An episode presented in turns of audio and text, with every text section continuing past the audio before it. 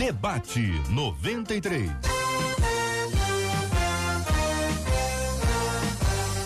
Realização 93 FM. Um oferecimento Pleno News. Notícias de verdade.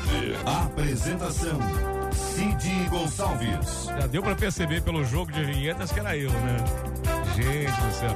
Pois muito bem, gente boa, estamos chegando para mais uma edição do nosso debate 93. Hoje, quarta-feira, 27 de julho, ano 2022. É mais um dia maravilhoso que Deus nos concede e nós estamos aqui pela graça de Deus em mais um dia para começar mais uma edição do nosso debate 93, recebendo pessoas maravilhosas hoje para conversarmos sobre temas que são relevantes e para abençoar vidas. Essa é a função do debate 93 FM, mas eu também não estou sozinho, você sabe que eu nunca estou sozinho, porque afinal de contas, vem ela, a Bela, a obra de arte, ela, Marcela Rambramba. Olha isso, gente.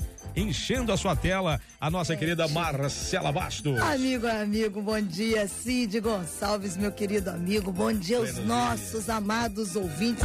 Esses ouvintes que já estão na expectativa da bênção que será esse debate 93 de hoje, que aliás nós estamos assim cheíssimos de um timaço cheio, cheio de Deus aqui hoje. A turma já está nos acompanhando lá no Facebook, corre lá na nossa página Rádio 93.3 FM, faz como a Rosângela Silva, a Cláudia Maria, a Alessandra Silva, Márcia Bruno, Vanice, todo mundo já está lá e já está anunciando a Debate 93 está no ar e você não pode perder.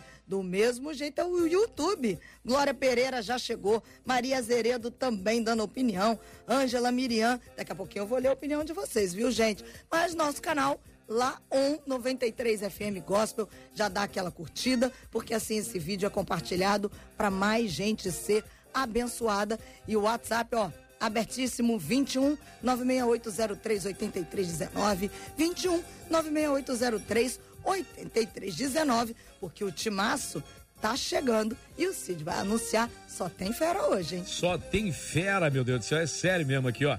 Hoje nós temos nosso querido André Leono. Olha o cara aí na tela, gente. Olha o cara Meu enchendo a Deus, tela. Estou aqui, de Olha ele aí, só, ó. veja bem. Mas ele também tá bem acompanhado, o reverendo Júnior César, olha aí, ó. Bom dia, gente. Bom Homem dia. da barba do profeta, rapaz, não é mole não, hein? O bispo Mano Siqueira, que está remotamente também com a gente no debate 93 FM, tá lá a simpatia, essa figura sensacional, Deus abençoe, bom dia. E entre nós também está ela, que é a menina da mesa, que aliás, nós aqui, nós os meninos, nós somos o rascunho, né? Mas ela é, junto com Marcela, a obra de arte também é a mesa. Pastora Daniele Moura, bom dia, bom dia, bom dia. Olha aí, gente boa. Bom dia, gente. Que bom voltar a essa casa. Eu tenho certeza que essa manhã vai ser maravilhosa. Sem dúvida, já está sendo, já está Amém, sendo, já, amém. viu? Ô, ô, Marcela, com um time desse não tem erro nunca, né, Marcela? Com um time desse aqui não tem erro absolutamente nunca. Gente, olha, apresentações feitas, vamos aqui ao assunto de hoje, aqui do nosso debate 93. Diz assim, uma ouvinte que compartilha com a gente por e-mail diz: "Escuto algumas pessoas dizerem que Deus não é um Deus que castiga. Só que elas mesmas afirmam para tomar cuidado, porque Deus vai pesar a mão. Mas afinal de contas, pesar a mão não é o mesmo que castigar? Deus castiga ou não, não castiga alguém por seus erros e pecados? Ele castiga nessa vida? Eles a pergunta tem um pouco de dúvida no final aqui, se é alguma Sim. coisa mais transcendente, né? Pois é, esse é o assunto de hoje da nossa ouvinte, compartilhando conosco aqui, pedindo aqui a resposta e a opinião dos nossos debatedores, cavaleiros que somos. Claro, começamos com ela, a pastora Daniele Moura, muito bom dia, seja muito bem-vinda, benção. Mais uma vez é um prazer estar aqui, Cid. E esse tema eu confesso que eu me apaixonei quando a Marcela me passou, porque, eh, na verdade, há muita confusão nisso.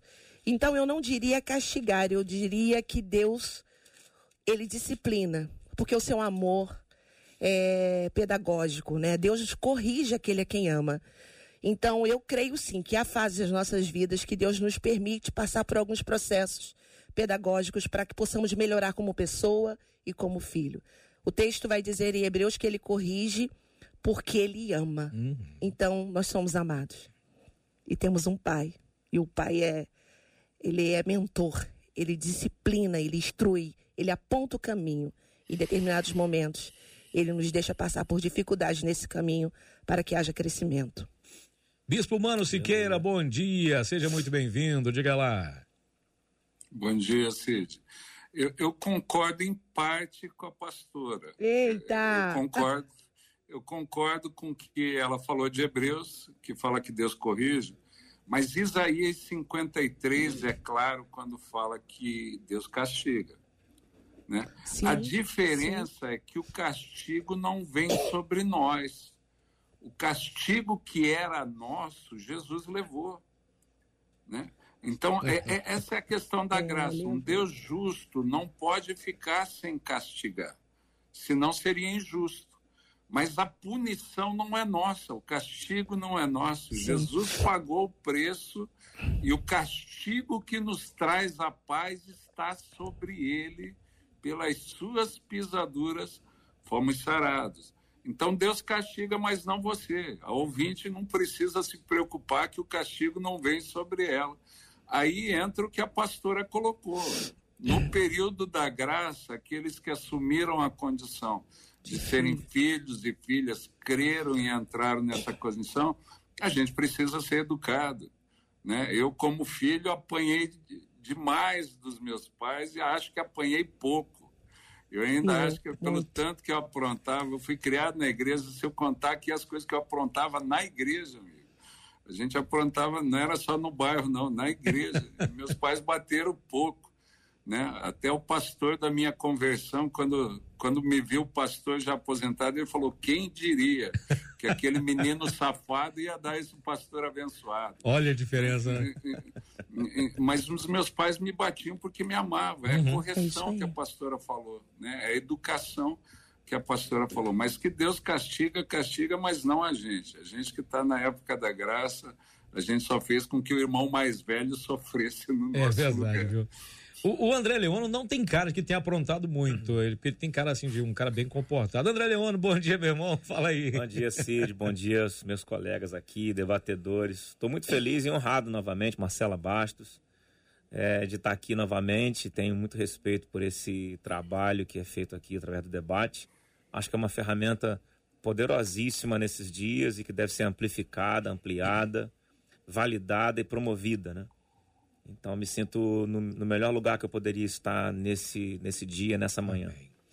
É, eu entendo que a carne ela precisa ser submetida à verdade para que ela entenda que ela anda em transgressões e ela precisa ser submetida a essa verdade. Uhum. Na hora que a gente é submetido às verdades do reino de Deus, né, que é o próprio Cristo, uhum. é, essa carne vai reclamar, né? Tanto que Paulo vai dizer que essa luta entre a carne e e o espírito ela vai até o fim, né? E, e ele quer se sagrar vitorioso, né? No final da corrida. Uhum. Então eu entendo que durante a minha infância, por exemplo, como o bispo falou aqui, é, eu fui rejeitado no ventre da minha mãe. Então eu nasci um carinha absurdamente difícil, né? Uma criança difícil. É mesmo? E aí um outro homem é, veio a estar com a minha mãe um tempo depois. E foi bem difícil para ele conseguir me educar. O negócio era tiro, bomba, BO e, e afins, né? Tinha que o tempo todo estar tá me disciplinando é, e me imprimindo dor né, física para que eu pudesse me submeter à autoridade dele. Que eu não obedecia minha mãe, não obedecia ele, não obedecia ninguém. Não obedecia na escola, não obedecia a tiazinha, né, do, do, do, do Kids. eu não obedecia ninguém. Envelheceu a moça, hein? Né? E, eu, e eu, então, é, meu pai me submeteu a, a, a, muitas disciplinas. Eu só fui endireitar, por assim dizer, né? É, obedecer e uhum. andar numa certa engrenagem, né? De, de obediência a regras e tudo mais, já na minha adolescência. Até então, a, a coisa foi tensa até lá. Então, eu acredito sim que muitas das vezes, até a, a reverenda vai falar sobre isso aqui, é, a gente pode entender que sofrimentos são alguma punição de Deus, alguma tirania de Deus, né? mas tem nada a ver com isso, né? Muita gente olha para a vida do outro, né, achando que o sofrimento é alguma mão de Deus pesando, mas às vezes Deus está nos amando, né? Como diz o provérbio, né?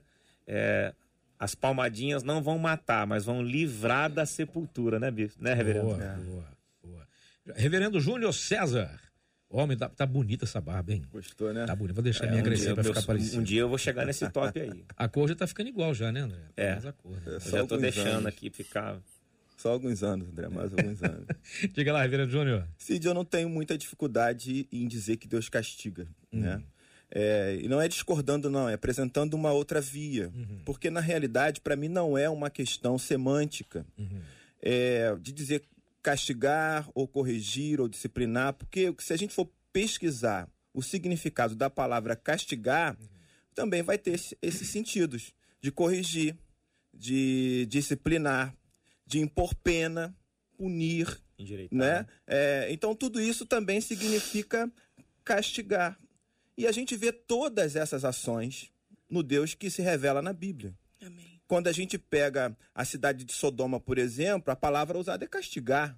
É isso que ele está fazendo. E não é usada só para Sodoma, não. É usada também para Israel, uhum. é usada para os egípcios, quando Deus vai é, é, mandar a praga de rãs né? É, é usada ah, para Jó, porque Jó também fala sobre, sobre isso, sobre essa questão de se sentir como castigado. Vários salmistas, inclusive o salmista do Salmo 39 diz: Para de me castigar.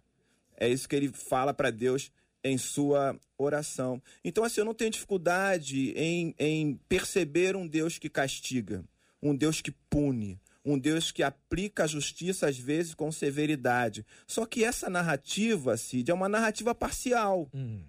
Porque se eu ficar falando só de um Deus que é severo, esse não é o Deus da Bíblia. O Deus da Bíblia, ele é um Deus que castiga, mas é um Deus também que não nos mata porque é misericordioso. Amém. Entende? É um Deus que vai ao nosso encontro com amor, com generosidade, com graça. Ou seja, nenhum de nós é merecedor de nada. A palavra graça é isso. Tirar a graça do papel é um grande problema para nós. Porque se a gente tira a graça do papel, não tem como você barganhar nada. Você não é merecedor. Ou seja, você merece o castigo. Mas Deus não te dá. Ele não apenas te corrige, né? Ele te ama, ele dá aquilo que você não merece. Então, a narrativa do Deus que se revela na Bíblia tem que ser uma narrativa mais completa, imparcial. Existe uma narrativa maior. E aí o, o, o bispo Mano Siqueira, ele estava falando exatamente sobre essa narrativa maior. Né? Porque você fala assim, ah, Deus castiga, eu sou pecador, Deus pune. É, é uma verdade? É, mas você não pode esquecer também do Deus que decidiu ser punido no seu lugar. Também faz parte da narrativa né, que decidiu suportar moído, né? o castigo, foi, foi né? moído, espancado no seu lugar. Agora, isso significa que porque Jesus fez isso no seu lugar, que você não vai sofrer nenhuma consequência por causa dos seus pecados hoje? Vai.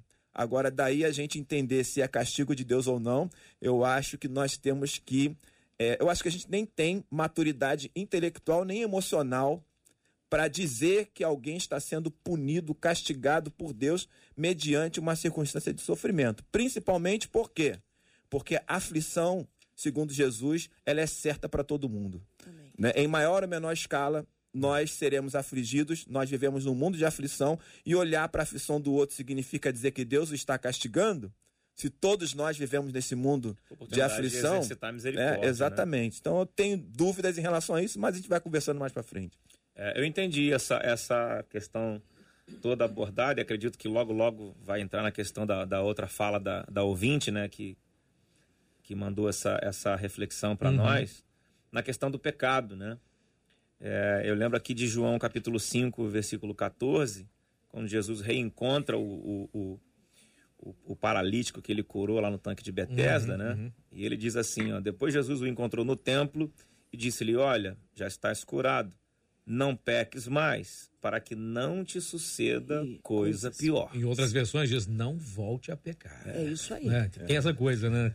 Da pesa, não volte a pecar. Porque Imagina a gente também precisa entender, do ponto de vista da questão da transgressão, que a partir do momento que a gente entende graça como algo eterno, a graça sempre existiu.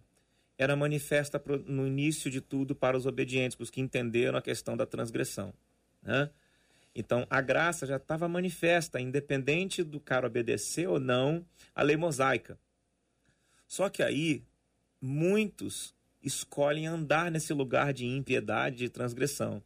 Então, nós também precisamos entender que, na perspectiva da carne, enquanto ela não está liberta ela vai continuar produzindo Sim. essas coisas que são passíveis de, às vezes, um sofrimento além daquilo que a vida poderia é, atuar sobre ela, né?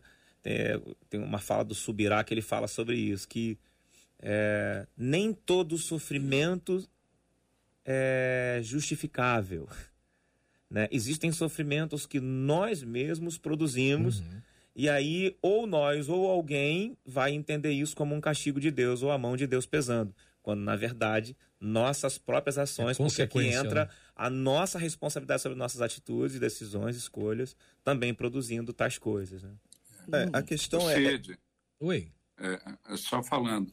O pastor Júnior César é, é, é, muito jóia. Ele colocou quatro questões que são similares, mas não são a mesma coisa, né? Uma coisa é consequência, outra coisa é aflição, outra coisa é correção, outra coisa é o castigo. Né? Eu brinco que bife à milanesa e bife ali na mesa é igual, mas não é a mesma coisa. Né? a, a, a, e quando você fala de castigo como castigo, você tem na Bíblia 82 referências. São 82 referências a castigo. Antes do sacrifício de Jesus é que está a maioria. No Novo Testamento, a única referência a castigo é o castigo eterno. Né? Quando fala da, da, da opção de viver em pecado e daí foram para aquilo que já estava anunciado. Deus alerta, fala, não faça. Né? Agora, a consequência é outra coisa. Eu vou, eu vou dar um exemplo das minhas histórias. Né? se, se, se puder falar, duas histórias. Eu, quando era mais novo, era skatista, né? Eu, eu sou, só que eu sou da primeira geração dos skates, o dinossauro. O skate que eu tinha foi o primeiro produzido no Brasil, aquele bandeirante que hoje não dá nem para chamar de skate. Né? Era um troço com roda de plástico, pegava a velocidade e vibrava. Minha mãe tinha uma ladeira do lado de casa, ela falava assim: não vai para a ladeira com o skate. Eu fui, caí. Ai né? Três dias para cicatrizar. Foi a minha mãe que me derrubou? Ela que me castigou? Não, né? Ela alertou. Se for lá, vai dar ruim. As consequências do meu ato foi por causa da minha desobediência, mas não foi é, a castigo da minha mãe. Outra questão de consequência, né? Nós tínhamos um trabalho na cadeia e se converteu um assassino cara tinha matado alguém, se converteu na cadeia, recebeu perdão, se arrependeu, foi perdoado. Mas ele continuou pagando pena. Era consequência do ato dele anterior, né? A, a, a, porque é aquele negócio do castigo na terra, castigo no céu. Então, quando fala assim, está sendo castigado na terra, tranquilo. Mas está sendo castigado por Deus, aí é outra história, né? ele está tendo as consequências do, do ato dele. E depois foi solto em liberdade condicional, hoje se tornou um pastor. É um pregador da palavra de Deus. Conheço vários. Vem tirando pessoas da morte, né? Mas durante um tempo ainda ficou lá e ele diz que para punir quem manteve ele preso muito tempo, ele casou com a filha do carcereiro ainda. Levou embora a filha do carcereiro. Meu Deus do céu! Pastora Dani. São as colheitas, né? Dentro dessa palavra do, do bispo e do reverendo, são as colheitas. A gente planta e depois transfere para Deus a responsabilidade daquilo que nós fizemos. Então, na verdade, cada um falou um pouquinho sobre isso. Quando você falou sobre João, capítulo 5, sobre o coxo, e o Senhor vai dizer para ele depois: vai não peques mais para que não te aconteça algo pior, é o Senhor está falando, olha, se você sofrer outro dano dentro dessa questão, vai, não só vai ser nesse nível, vai ser pior, porque você está plantando para colher isso. Então é mais fácil a gente jogar para Deus as nossas responsabilidades e levar para esse lado do pesar a mão do que assumir, vamos falar bem nosso português, os uhum. nossos boletos, né? Deus te dá a graça para você suportar né, as suas colheitas, mas ele não te impede de vivenciá-las, porque uma ação vai provocar uma reação. É, eu, eu concordo, eu não discordo dessa, dessa ideia, né? É, inclusive, até, é, Bispo, é a questão do, do, do, lugar de fala, né? Da, da base da teologia. Por exemplo, eu não faço diferença entre o Deus do Antigo e do Novo Testamento. É, para mim ele é o mesmo, é o entende? Mesmo, é o mesmo. É, as ações não, do antigo para mim só só só concluir. As, as ações do antigo é. para mim elas se manifestam também no novo, Sim. né? E aí é, quando a gente fala sobre sobre consequência e quando você não planta, É, e quando pastor, você não planta é, e, é só, e, as coisas é, é acontecem. É, isso né? aí, a soberania, só, né? Só esclarecendo minha fala, não é que eu faço diferença do Deus do Antigo e do Novo Testamento, mas a partir da, do sacrifício de Jesus houve a releitura, né? No Antigo Testamento era o judaísmo, o cristianismo vem a partir do Cristo. E o cristianismo, a base da lei do cristianismo não é a mesma do judaísmo. O Deus que atuava no judaísmo e atua no cristianismo é o mesmo houve uma sequência, né? A, a, o ápice da lei foi Cristo. Então, é daí que a coisa começa a mudar e o padrão que Cristo estabeleceu não estabelece mais o castigo no novo. É, né? O castigo isso... é para quem não aceitar aquilo que o Filho, o então, Cristo, veio falar. Foi né? por isso que eu disse que é, é, a questão é a gente ter maturidade espiritual, intelectual, emocional para julgar se está sendo castigo ou não. Porque, na realidade, na, na época de Jesus, algumas circunstâncias seriam consideradas como castigo. Por exemplo, o cego de nascença. Os discípulos achavam que ele estava, ele estava sendo castigado. E Jesus é, diz só... não, né? É, o caso do, do, das pessoas que Pilatos é, misturou o sangue lá em, em é, no sacrifício acharam também que era culpa deles, que era, que era um castigo. Jesus diz: vocês é. acham que era castigo? Não. A torre de Siloé que caiu e matou um pessoal. Você Então, quer dizer, o que Jesus está trabalhando para mim é essa percepção que a gente tem de que a gente pode julgar se é castigo ou se não é. É para mim, esse é o Novo Testamento. Eu tenho que me considerar no Novo Testamento tão pecador quanto qualquer um tão merecedor do castigo quanto qualquer um. E por ser tão merecedor do castigo quanto qualquer um, eu não posso julgar se é ou se não é, né? Principalmente relacionado ao outro. Eu preciso entender que tudo que eu recebo é mediante a graça, o favor, o sacrifício de alguém. Então eu não posso sentar numa cadeira e ficar distribuindo né, esse Deus é, é, punidor, né? Esse Deus extremamente severo. Eu não posso fazer isso porque o Novo Testamento ele não me permite esse lugar. Esse lugar ele não é meu. Ah, eu não sei se agora ficou mais mais é, é, não ficou claro diretamente o que eu queria dizer, mas é, era isso. É, deixa eu colocar um pouquinho concordo, mais de lenha aqui, bispo. Deixa eu colocar um é, pouquinho de lenha aqui. Só, só colocar um. Na época de Jesus, quando cita, na época de Jesus tinha ideia de castigo, na época de Jesus ainda era o castigo. A releitura é a partir da ressurreição, não a partir da vivência dele na terra. Né? Só depois dele exercer o sacrifício e ressuscitar que o cristianismo iniciou. Cristianismo não inicia no nascimento, inicia na Páscoa. Né? Jesus viveu sem pecado, mas as pessoas da época de Jesus ainda eram castigadas. Agora, eu concordo plenamente com o pastor quando eu falo que a nossa avaliação é errada. Você falar, ah, isso aqui é castigo, aí a gente erra demais.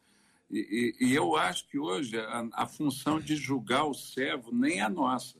A gente tem um justo juiz. Quando a gente julga, a gente vai incorrer em erro, porque o nosso julgamento é parcial. Né? Então, eu acho que quando a gente sai da. Qual que eu entendo que é a minha posição? E aí, como bispo de uma instituição, de uma igreja, eu confesso que no exercício da função eu tenho que fazer o que Deus mandou não fazer, né? Porque a gente tem regras dentro da instituição, né? Você como pastor dentro de uma instituição, às vezes você vai ter que medir pelas regras que é a instituição.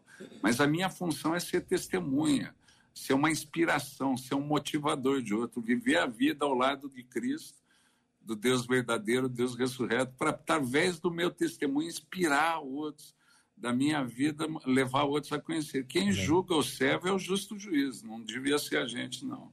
Olha, a Marcela Bastos está aqui do lado, ela está ali já quase que tremendo ali, porque os ouvintes estão mandando perguntas, fazendo suas considerações. Marcela, vem para cá, Marcela. Começa, fala aí, o que, que os ouvintes estão dizendo? Eu vou ler três comentários ah. e tem três perguntas que eu vou deixar para que os nossos debatedores respondam. Então aguenta aí, daqui a pouquinho os debatedores respondem e vão ficar atentos às perguntas. Mas a Maria Zeredo, assim que começou o programa no YouTube, ela disse: Deus como pai corrige, mas para mim corrigir não é castigar. No YouTube também, a Ângela disse assim: Eu acho que Deus não castiga. Eu acho que isso se refere às consequências dos nossos atos. Agora, diz ela, pesar a mão é como um pai corrigindo seu filho. No Facebook, A Shirley disse assim: Deus não castiga, nós é que colhemos o que plantamos aqui nessa terra. Ok. Agora vamos às três perguntas. Primeira pergunta, para vocês deixarem anotadas aí e responderem. No Novo Testamento, o castigo não veio sobre Ananias e Safira? E esse aqui veio no WhatsApp, o Edinaldo Busquet no Facebook, e mais um monte de gente no YouTube fazendo a mesma pergunta. Segunda pergunta. Nossos erros passados podem ser corrigidos na vida dos nossos filhos? Uma ouvinte perguntando pelo WhatsApp. Nossos erros do passado podem ser corrigidos na vida dos nossos filhos? E a terceira pergunta é no YouTube da Isabel, perguntando: o juízo de Deus não seria um castigo? Três perguntas para vocês. Ops, repete aí. repete aí, é ótimo. A, a, situação Vamos... de Ananias e Safira, Isso. por exemplo, é uma situação bem bem pontual, né? Até porque ela tem uma, uma gravidade, né, na, na, situação. Porque veja, todo mundo estava trazendo suas ofertas e ninguém era obrigado a trazer nada. Mas quando eles vieram trazer, trouxeram, disseram que era um valor e, e, aí mentiram ao Espírito Santo. A consequência veio imediatamente. E aí, gente, como é que faz? A, essa foi a primeira, né, Marcela? A primeira de Ananias e Safira. Aí a que próxima. Já é tenso, né? Que já é tenso. Como é que é a outra aí, Marcela? Então, o André, o André então, Cid, anotar, é, vamos fazer a primeira pergunta. Eu fico aqui então na tela enquanto eles é. estão respondendo. Sim, vamos sim. a essa. Tá, vamos no lá. Novo Testamento, o castigo de Deus não veio sobre Ananias e Safira? Vamos lá. Primeira rodada. É, é, no meu caso, como eu falei, eu não tenho dificuldade de me relacionar com Deus que castiga, apesar que essa não é uhum. a narrativa completa. Né? A narrativa uhum. maior mostra um Deus generoso, uhum. um Deus que, que me ama, que, que me disciplina, Sim. uma série de coisas. Né? Sim. Ah, então eu não tenho dificuldade. Então eu digo que para mim Ananias e Safira foram castigados. Aí o pessoal né? quer saber Castigado, qual foi o motivo veja real? Bem, castigado no sentido. Eu, gente, eu não estou fazendo separação semântica entre as palavras. Se você for no dicionário da língua portuguesa, castigar, corrigir, uhum. né? castigar, quando você for ver a definição, engloba todas essas palavras Sim, que eu estou usando aqui. No todas caso, elas. Porque no caso Punir, disciplinar. Sentença, né? É, mas eu acho que de sentenciar também é castigar. Se me permitem, tá se me permitem, eu acho uma que, pena. Eu acho que o que o ouvinte, o ouvinte está perguntando mais é o seguinte: é, o que aconteceu com eles, o porquê que eles foram punidos daquela forma. É, é, a, é, a, questão. O, por que, que aconteceu aquilo com eles? Acho que fica uma dúvida, é, acho que até teológica, na verdade, deles. A pergunta é essa aí. Por que, é. que aconteceu isso com eles? O que, que motivou? É, Cid, medida, essa pergunta começou a chegar à medida hum. que foi trazida a questão da graça a partir uhum. do Novo Testamento. Uhum. E aí eu vou pedir o bispo para poder falar Deixa agora após a um, fala do reverendo Júnior. Vou colocar um Vai texto lá, aqui uh, que está tá em Jeremias, no capítulo 31. É, e eu, eu vou ler é, um trecho que hum. talvez possa trazer ou lucidez ou ainda um pouco mais de, de, de pimenta. desenrolo, né? a partir do versículo 32, ele vai dizer assim: Não conforme eu estou lendo a versão pentecostal uhum. da Bíblia é, hum. é, do Avivamento, uma hum. versão é, modificada da NAA. Diz assim: Não conforme o concerto que fiz com seus pais, no dia em que os tomei pela mão para os tirar da terra do Egito porquanto eles invadiram, é, perdão, eles invalidaram o meu conserto, apesar de eu os haver, de, haver desposado, diz o Senhor. Mas, versículo 33, mas este é o conserto que farei com a casa de Israel depois daqueles dias, diz o Senhor. Porei a minha lei no seu interior e as escreverei no seu coração, e eu serei o seu Deus, e eles serão o meu povo. E não ensinará alguém a mais o seu próximo, nem a alguém a seu irmão, dizendo: Conhecia o Senhor, porque todos me conhecerão, desde o menor deles até o maior, diz o Senhor, porque perdoarei a sua maldade e nunca mais me lembrarei dos seus pecados. Uhum. Aqui eu vejo que, na perspectiva do Novo Testamento, e a promessa está sendo feita aqui de Jeremias é sobre a nova aliança. Né? Jeremias está falando sobre a aliança futura aqui, está uhum. falando sobre o Cristo que vai vir, né? Deus vai dar uma oportunidade, talvez Jeremias não saiba o que, que ele está dizendo uhum. direito.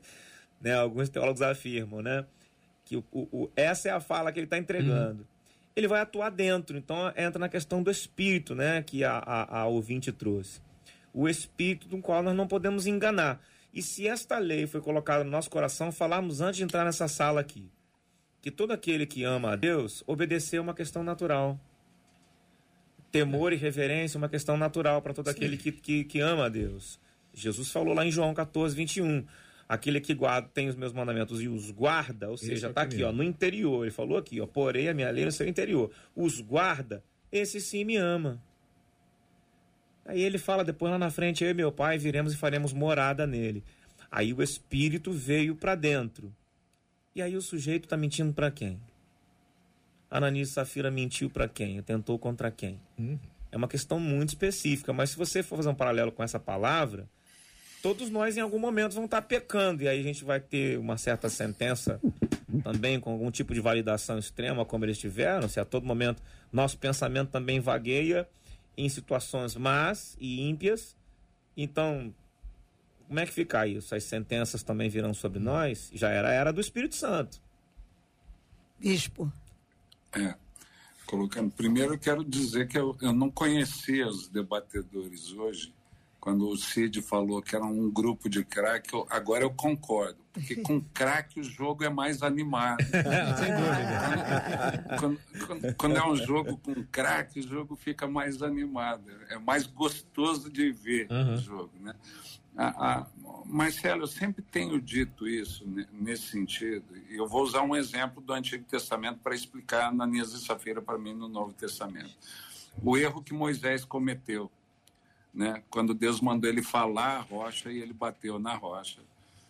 E daí Deus falou assim: Você não me santificou perante o povo, vai perder a terra da promessa. Agora é interessante que Moisés que perdeu a terra da promessa, não é o caso de Ananias e Safira, é outra coisa, não perdeu acesso a Deus. E mesmo sem entrar na terra, quando Deus testemunha sobre Moisés, Deuteronômio 34, 10, ele fala: Nunca se levantou um cara como esse. Nunca se levantou um profeta como ele, com quem eu pudesse ter a comunhão que eu tinha, falasse face a face. Agora, colocando para mim, eh, primeiro vou colocar minha base para depois justificar. Abraão, pai da fé, mentiu. Ele falou duas vezes que a esposa dele era irmã, para se livrar por medo. E Deus não puniu ele por isso, puniu quem pegou a esposa dele. né? E ainda falou para os caras irem lá para o pai da fé orar por eles. Né? O filho aprendeu a mentir com o pai, aplicou a mesma mentira no caso da, da, da esposa. E tanto Abraão quanto Isaac não tiveram a punição que Ananias e Safira tiveram. Por quê? E aí vem, vem a minha tese. Quando você sobe o nível, quando você sobe a, a linha de corte, existe menos espaço para algumas atitudes uh, uh, então Deus publica. Em época de avivamento, o povo no Antigo Testamento sabia disso. Quando estava face a face com Deus, eles tinham medo, temor de morrerem. Né? O sumo sacerdote, quando entrava no Santo dos Santos para estar diante da presença de Deus, entrava com uma corda amarrada e com alguns sininhos, porque se o cara tivesse em pecado, morresse, batesse no chão, não dava para entrar nem para tirar o corpo, tinha que puxar pela corda. E para mim eles fazem isso porque alguém morreu. eu não sei como tirar o primeiro corpo de lá, porque o sumo sacerdote que entrava para oficiar não podia tocar morto, senão ficava impuro. Sim. Né? Eles criaram a tecnologia. Então eu falo assim: tem gente que acha que avivamento é um parque de diversão. Tem gente que acha que viver na presença de Deus é, é, é um parque de diversão, onde eu posso ir. Não, uh, uh, uh, eu, eu, falo o seguinte: eu, eu disputei esporte de alta competição. Uma coisa é quem quer jogar pelada, né? Você vai para a reunião da igreja, daí a molecada decide fazer o jogo de futebol. Até eu, com 118 quilos, entro lá. Os caras chamam, bispo, vem jogar. Eu jogo bem cinco minutos. Agora, outra coisa é se eu quero ser profissional, né? Se eu quero um, um, um acesso. Aí você faz daquilo a sua vida. Você faz aquele esporte. Se eu entendi que que Deus está acima de todas as coisas, não dá para brincar. Né? Eu, eu falo, não dá para fingir de ser crente. Ou você é crente mesmo, ou você vive a vida na presença de Deus, ou se você não quer levar isso a sério, vai brincar. Né? Eu acho que essa, em época para mim, a consequência de Ananias e Safira foram não ler que mudou a estação. Eles estão vivendo em época de avivamento, onde o nível subiu, o espírito foi derramado, eles têm o Espírito morando dentro deles. Se fosse na época de Abraão, podia ter mentido. Né? Quando a gente olha para o Antigo Testamento, eu falo: caraca, amigo, alguns testemunhos aqui é, é a maior bandalheira. Até eu brinquei com um cara, uma vez que ele falou assim: a minha dificuldade com o discipulado é que eu tenho medo de ser exposto. Eu falei, então você não pode ser cristão, porque o único livro que eu sei que Deus escreveu, a Bíblia Sagrada, ele deda o pecado de todos os amigos dele. Ele escreve no livro o pecado de todo mundo. Todas as falhas dos amigos dele estão publicadas lá. Né? Para mim, a grande, o, o, erro de Ananias e Safira foi mentir numa época em que o nível era alto, que você está tratando diretamente com o Espírito Santo, daquilo que que o André já falou, a blasfêmia contra o espírito não tem perdão. É outra coisa. Né? Então você está tratando direto com o espírito sem perceber.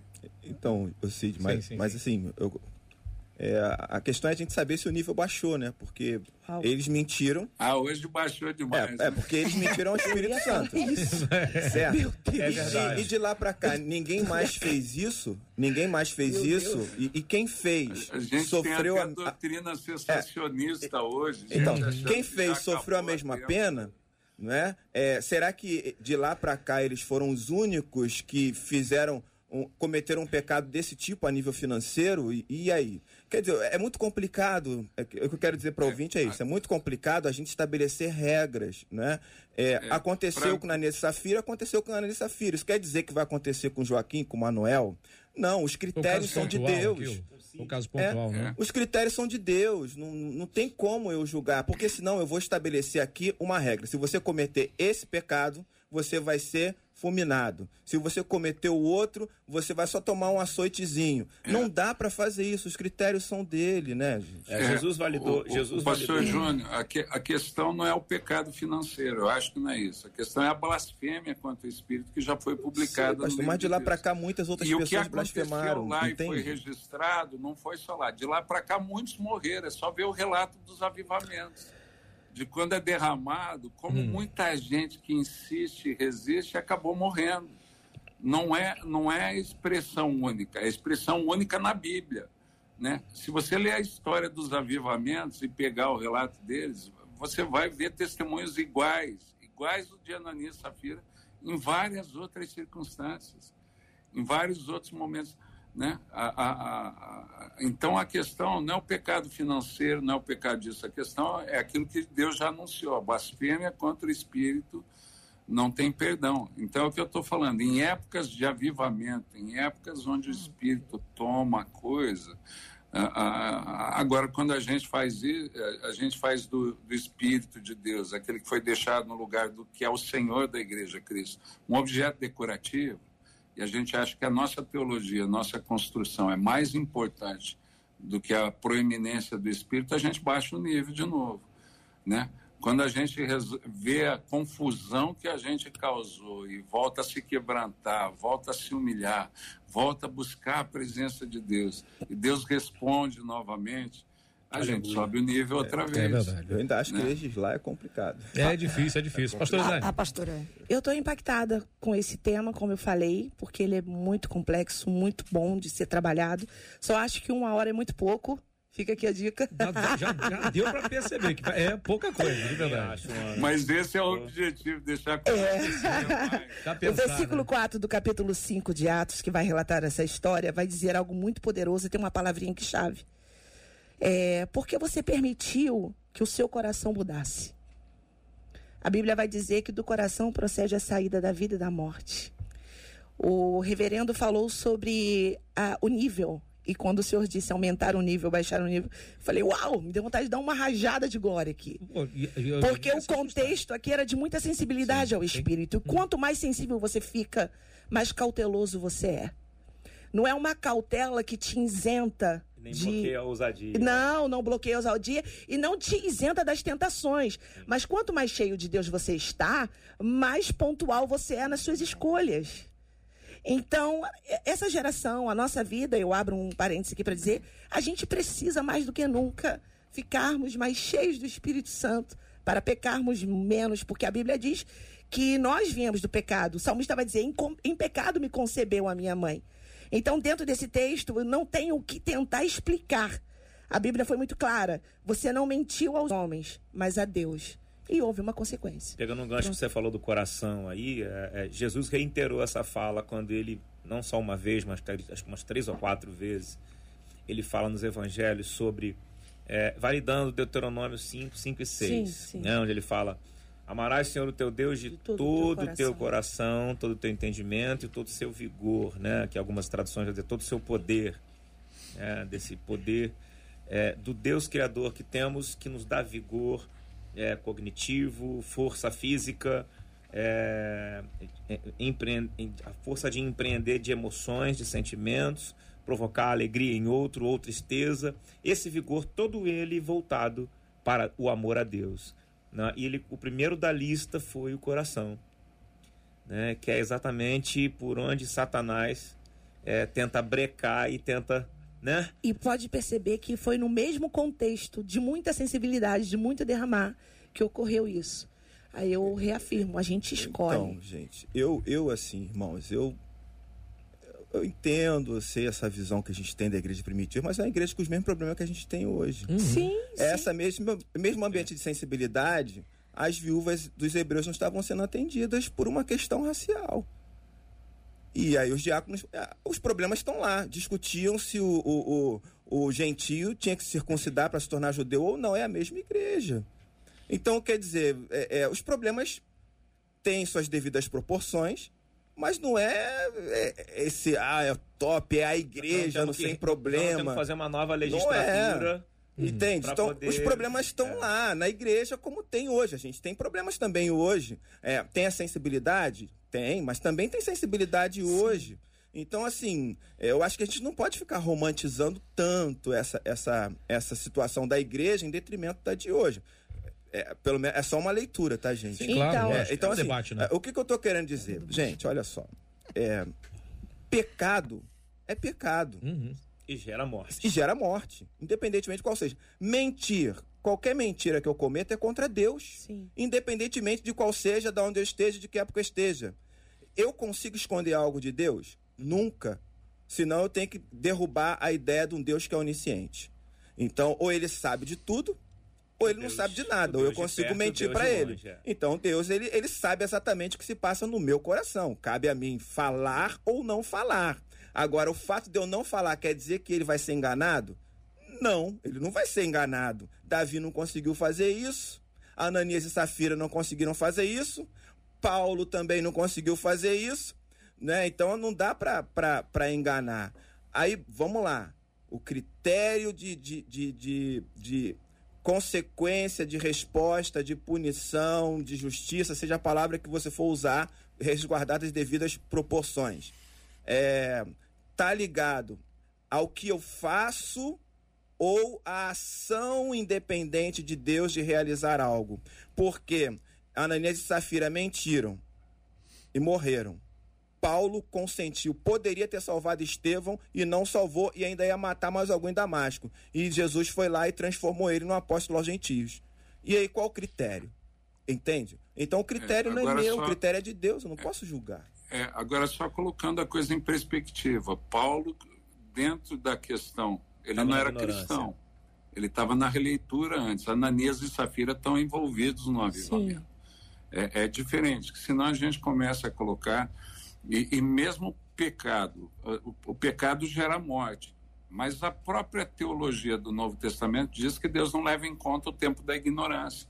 Até na justiça humana você tem os agravantes e você tem as atenuantes, né? Você tem a questão do crime doloso ou culposo. Foi crime, mas houve ele cometeu isso com dolo, planejado, não, ele cometeu na ignorância. Mas isso é papel saber, do juiz, bispo, não é meu. Né? As, as punições são diferentes, as isenções são diferentes. Porque aqui a gente está falando de coisas diferentes. Quando coloca isso, a, o exemplo da igreja primitiva com as falhas, a igreja não está perfeita, ela está sendo aperfeiçoada para ser apresentada perfeita. Mas não é a blasfêmia contra o Espírito. Não é alguém que sabe que conscientemente decide pecar. É diferente. São situações que vão surgindo dentro da organização. né? A, a, própria questão, a controvérsia sobre a circuncisão ou não, a dica que os caras deram, a, a gente, vamos falar, que se abstenha da carne de animal sufocado. Alguém aqui já comeu a galinha caipira aqui, aquela galinha caipira que é destroncada, o animal foi morto sufocado. Perdeu a unção por causa disso? Que se abstenha das relações sexuais ilícitas. Aqui a gente não vai nem listar esse tipo de coisa, porque é um programa de família né? Mas todo mundo que faz sabe que está errado. Né? Não precisa disso. Né? Mas por quê? Porque o óbvio já tinha sido trabalhado, a controvérsia da circuncisão. Deus fez uma releitura. E sobre a questão daquilo que está dentro de mim ou não, a Bíblia fala que a confissão é, é um diferencial mais. Né? Com o coração se crê, mas com a boca se confessa. Se confessa para a salvação. A crise do salmista, onde ele está questionando a bondade de Deus no Salmo 73, ele fala assim: se eu tivesse falado, eu teria traído toda a geração dos teus filhos. E, e, mas ele venceu a crise dele não falar. Agora tem coisa que na releitura de Jesus ele falou: se você olha para uma mulher com intenção impura no coração, você já adulterou. Né? Então, é, é, é, a questão é aquilo que você já tem consciente e opta por fazer, e aquilo que você está vivendo a crise dentro de você, das incertezas. Né? O fariseu que não acreditava em Jesus convida Jesus para ir jantar e Jesus vai, sabendo que o cara não acreditava. E na hora o cara começa a questionar por causa da mulher pecadora que vem ungir Jesus. Ele fala: se esse homem fosse profeta, ele não permitiria. Né? E daí Jesus vai trabalhar com essa questão, com aquilo que pode roubar do próprio fariseu que não acreditava em Jesus a oportunidade de, de ter um, um encontro. Antes que Marcela pese a mão sobre mim, ela tem que fazer a segunda pergunta.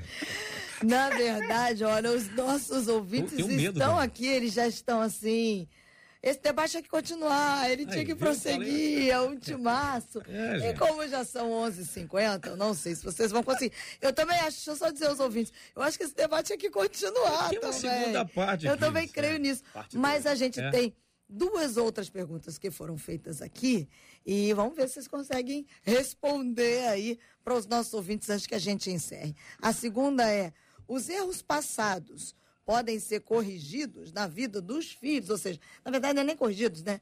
Cobrados. Eu errei como na minha vida e os meus filhos serão cobrados pelos meus erros? É a pergunta. Consequência de erro, talvez. Mas responsabilização pelo erro, não. Consequência, é. o filho. É, Ezequiel falou sobre isso, uhum. né? E deixou isso muito claro. É, os filhos respondem pelos seus próprios é, erros, delitos, escolhas, bem como seus pais também. Agora, existe uma coisa chamada ancestralidade. É, se eu não, não permito que a presença de Deus inunde o meu ser, é, o mesmo espírito que operava de um jeito na vida do meu pai ou do, do, meu avô vai continuar operando certamente também na minha vida, na minha vida do meu filho e do meu neto. Essa situação ela não foi interrompida, ela só é interrompida quando Jesus entra. Né?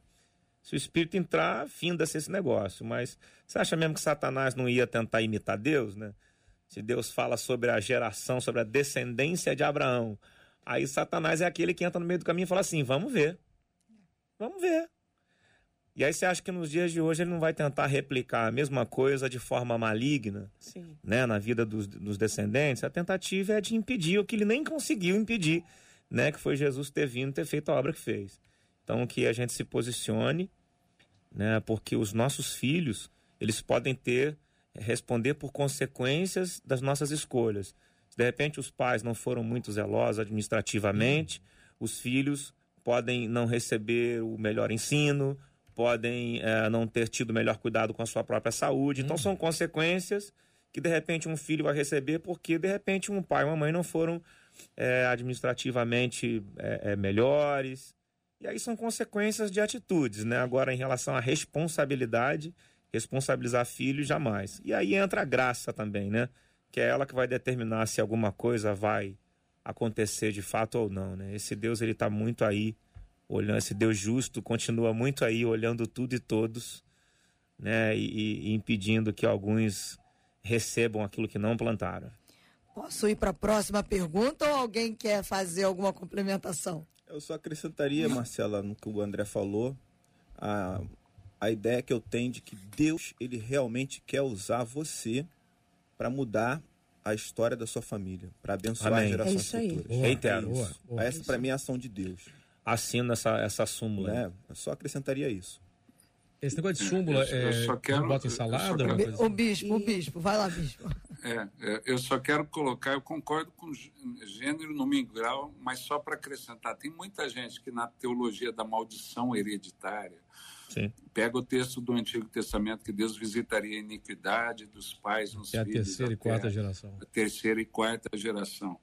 E, e eu acho que Jesus joga, a, a- palavra joga algumas coisas que não tinha o conhecimento científico que a gente tem hoje. Né? A, a- a respeito disso, de espiar o pecado de gerações passadas, a gente seria mais, mais cruel que o, que o Espiritismo. Né? Porque no Espiritismo, pelo menos, o cara espia o karma dos erros dele, mas é dos erros dele nas próximas reencarnações. Eu estou espiando o karma de gente que aprontou sem eu nem saber. Tem culpa Né? tenho, né? É, para mim, o que acontece, e a gente já sabe disso, na época do genoma que a gente vive, do mapeamento genético, genético você sabe que existe uma predisposição hereditária para alguns tipos de doença. E, e se você vê, você, por exemplo, se, se você vai no, e manifesta um tumor maligno, né? faz a biópsia maligna, a primeira coisa que o médico vai perguntar, você tem alguém na família que já teve câncer? Né? Seu avô teve câncer, ele faz um mapeamento até a terceira e quarta geração. Porque se até a terceira e quarta geração da sua família não houve um caso de doença, quer dizer que é uma coisa esporádica, talvez é da sua opção de vida, mas não tem essa hereditariedade, não tem o peso da hereditariedade. Para mim, Jesus já estava falando lá, a palavra, quer dizer, a palavra de Deus já estava falando lá no Antigo Testamento de coisas que a gente está estudando agora, que a ciência está trazendo.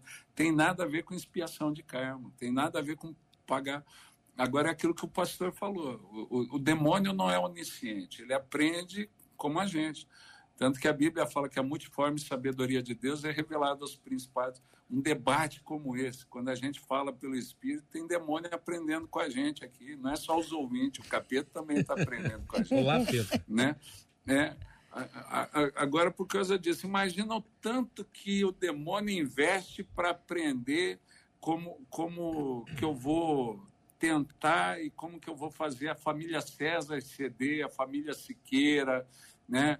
a família Gonçalves, a família Bastos. E, e daí, por isso que para mim, quando Jesus vai expulsar o demônio do, do endemoniado gadareno, ele pede para ficar na região, que ele fala, puxa, se eu for para outra região, vou ter que começar tudo, Tudo de novo. de novo? não vai Vou querer, ter não. que reaprender tudo de novo. Pois é. Então não é, ah, mas o, o filho fez o mesmo erro do pai, porque ele vai percebendo as falhas na educação que me tornam Assimila, vulnerável. né? Ele assimila o que, o que E aprende ele com o dá pai. o bote. Não é que o filho Pra tá ver se vai pagando- conseguir beber o sangue É. de mais alguns, né? Verdade. Marcela, próxima É. pergunta, Marcela. Ah, não sei, é, vamos lá, vamos para a próxima. Aí É, a nosso gente começa com a pastora porque ela quer falar. Sim, Vai lá, pastora. Tô aqui Ela quieta. conseguiu! Desenrola o Ela conseguiu! Lá. Na verdade, eu estou aprendendo com o bispo, o reverendo, com o André. Estou aprendendo muito com vocês, está sendo muito bom. É só para ressaltar o Evangelho de Mateus, capítulo 15, quando fala da mulher cananeia. Quando Jesus vai dizer para ela assim: Eu não vim senão para as ovelhas perdidas da casa de Israel. Então, Jesus não estava falando dela. Jesus estava falando do povo dele. Até porque o povo dela, os cananeus, era um povo ama- amaldiçoado. Né? Ele vai dizer: não é bom tirar o pão dos filhos e dar aos cachorrinhos.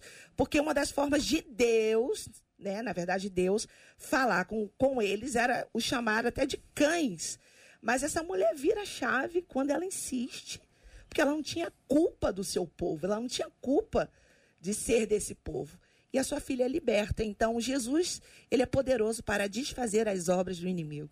Amém? E muda, Aleluia. muda. Aí muda respirei, agora destinos, né? consegui. Eu tava com muita vontade de falar Ó, isso. São quatro para o meio-dia. Nós vamos correr para a é última na pergunta. Para a gente não deixar de responder aos ouvintes, Sim, sim. porque a gente não pode fazer o que uma outra ouvinte está pedindo aqui no zap. Tem como esticar esse debate até as duas da tarde, não? Tá Não muito tem. bom e edificante. Como a gente não pode, última pergunta. E o juízo de Deus? Pergunta a Isabel Gonçalves. Não é um castigo? Minha filha que perguntou? Não, vai lá. Vai lá, Porque minha filha se chama Isabel bispo. Gonçalves. O juízo de Deus que ela está se referindo é, o eu, juízo eu final. falo o seguinte. é, é, Ah, é, creio que eu- seja eu o falo- juízo final. É. É, eu falei num outro debate que a gente estava aqui, que o edital é publicado. E a gente escolhe ou não escolhe. Então, Deuteronômio deixa muito claro: ó, se você seguir, as- essas bênçãos vão te alcançar. Sim. E Deus fala em Deuteronômio: eis que te proponho. A vida é a bênção, a morte e maldição. Então, a proposição. E ele fala assim: escolhe a vida. É. Escolhe a vida. Para que viva. Agora, se a pessoa escolhe a morte, o castigo é a consequência da escolha. É a colheita que já foi falada aqui. Né? O juízo foi anunciado, todo mundo sabe que vai ter. Né? O lago de fogo enxofre, aquele negócio, como que é o inferno.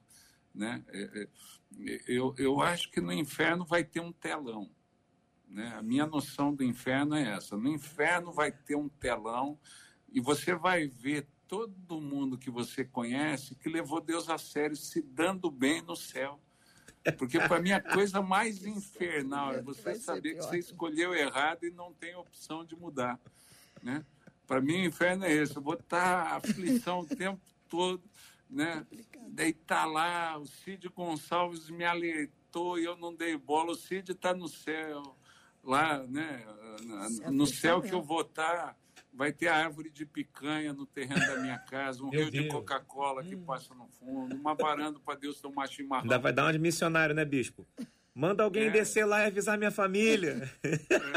E, e- e o gaúcho que não topou isso, Meu não Deus. vai ter chimarrão no inferno, Não vai ter. viver tomando chimarrão com Deus. Vai ser. Mas isso foi anunciado, ele escolheu. Ele escolheu. Gente, olha, faltam menos de dois minutos pra gente terminar o debate. Gente, o debate começou tem dois minutos, gente.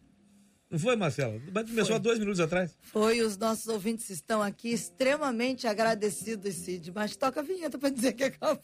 É, A gente vai ter que dizer. Antes, a, é, é, a gente vai se despedir, porque a gente ainda quer ouvir um pouquinho, né? O André Leono Verdade, cantando pra gente, que os verdade, ouvintes já estão até pedindo canção dele para abertura do programa do Gilberto. Boa, boa. Reverendo Júnior, muito obrigada. Obrigada por estar com a gente aqui no debate de hoje. Obrigado, Marcelo. Eu queria dizer que a nossa diversidade é maravilhosa. né? Verdade, Eu verdade. acho que é, a gente cresce muito quando vai debatendo e discutindo. Eu espero que tenha sido abençoador para todos vocês em casa também. Deus abençoe os debatedores, Deus abençoe a rádio por nos proporcionar esses momentos aqui. Amém. Foi tão abençoador, reverendo bispo, que o William dos Santos aqui no YouTube disse assim: foi um tempo de muito aprendizado para todos nós. Coloca o dedinho para cima e diz assim: valeu a todos vocês. Obrigada, viu, bispo? Valeu, foi um prazer estar com vocês aqui. Eu já estava com saudade. Né? Para mim, a- essa equipe da 93 é uma família já. Amém. Tirei uns dias de folga, fiquei uns dias sem poder vir aqui, já estava com saudade. E daí a Marcela me escala com esse time de craque. Foi um prazer e espero que, como disse o reverendo Júnior, tenha sido abençoador para os nossos ouvintes. Para mim foi tremendo. Foi tanta bênção também, pastora Daniele, que a Bianca Cristina Mercedes lá no Facebook está dizendo assim: bênção por esse debate, descrevo com uma palavra que é crescimento. E o Rafael Peçanha disse assim: tem que ter segundo tempo, prorrogação e pênalti. Obrigada, pastora. Meu Deus. Ah, gostei dessas palavras e concordo. Eu sou grata a Deus por essa rádio, estar com vocês aqui, aprendendo, crescendo. Foi edificante. Espero que o doce amigo Espírito Santo continue falando aos nossos corações através desse debate. Fica gravado, não fica, Marcelo? Fica, tá? Já tá, ó. Acabou aqui, já vai estar disponível no Facebook, no YouTube. É isso É, só acessar. Meu Deus. Aliás, Rever. compartilhar para ser bênção, o, o André, como o Thiago disse aqui no YouTube. Que encontro lindo o de todos vocês. Deus abençoe cada um de vocês. E o João Carlos dizendo: Meu Deus, hoje vocês deram foi aula de teologia. Obrigada, viu, André? Louvado seja Deus. Obrigado vocês por mais uma vez me, me, me validarem né, o, que, o que Deus faz na, na minha vida e, e através da minha vida, porque eu estou dizendo sim para Ele todos os dias e querendo mais dele. E, e eu aprendo demais quando eu venho aqui e, e vejo pessoas como o reverendo, o bispo falando, a Dani. né? E a, a, resposta dos ouvintes, eu sou muito, muito abençoado, né?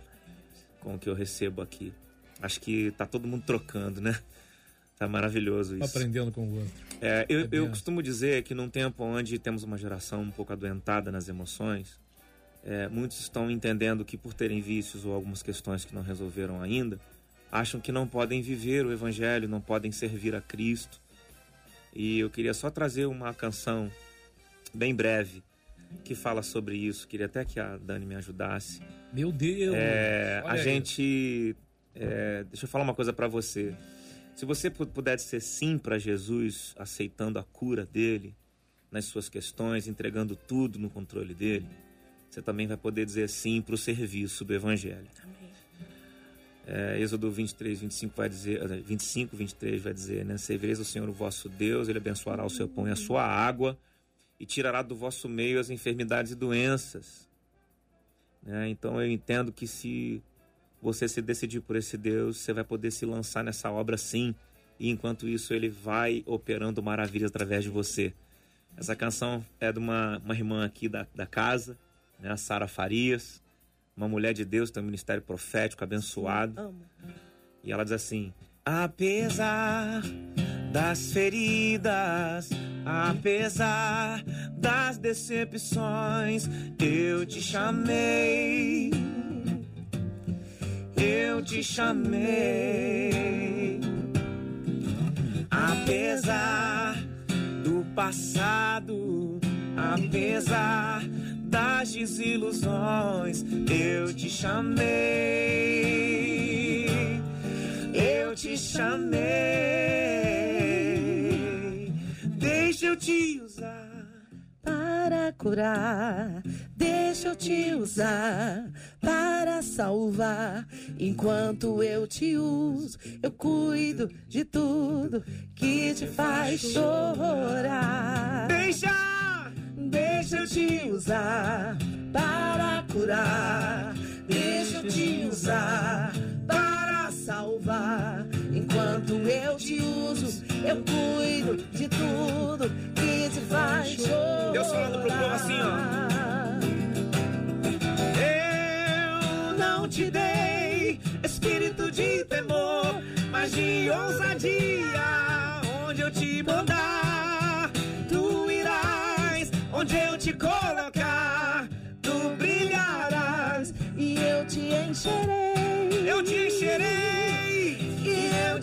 Te encherei. E eu te encherei.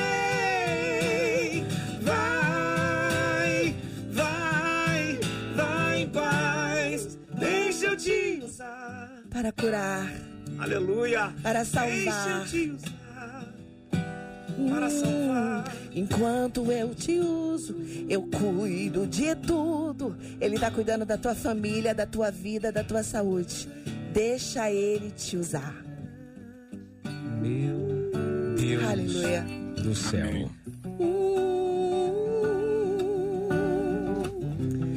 Eu cuido de tudo que te faz chorar.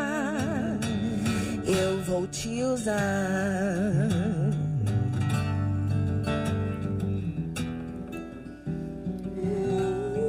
Vamos orar, queridos. Bispo, o senhor pode nos levar a Deus em oração? Vamos orar. Pai amado, nós cremos que o Senhor cuida de tudo que é caro aos nossos corações, que o Senhor nos corrige, que o Senhor nos instrui. Nós colocamos aqui a vida dos ouvintes, aqueles que, que passam por momentos difíceis, tribulações, enfermidades, que do Senhor saia poder e ministre sobre a vida dos ouvintes, eles sejam curados, tocados pelo seu poder. Pai amado, é, é, é essa pessoa que, que nos ouve, que sofre com artrite, que ela seja curada agora em nome do Senhor, em nome do Senhor, e que o Senhor se revele cada vez mais profundamente. Né? Nós falamos aqui das nossas percepções, mas nós queremos conhecer o Senhor como o Senhor nos conhece. Por isso nós pedimos que o Senhor se revele mais profundamente a cada um dos teus filhos e filhas. Abençoamos a todos nessa manhã em nome do Senhor. Amém. Deus te abençoe.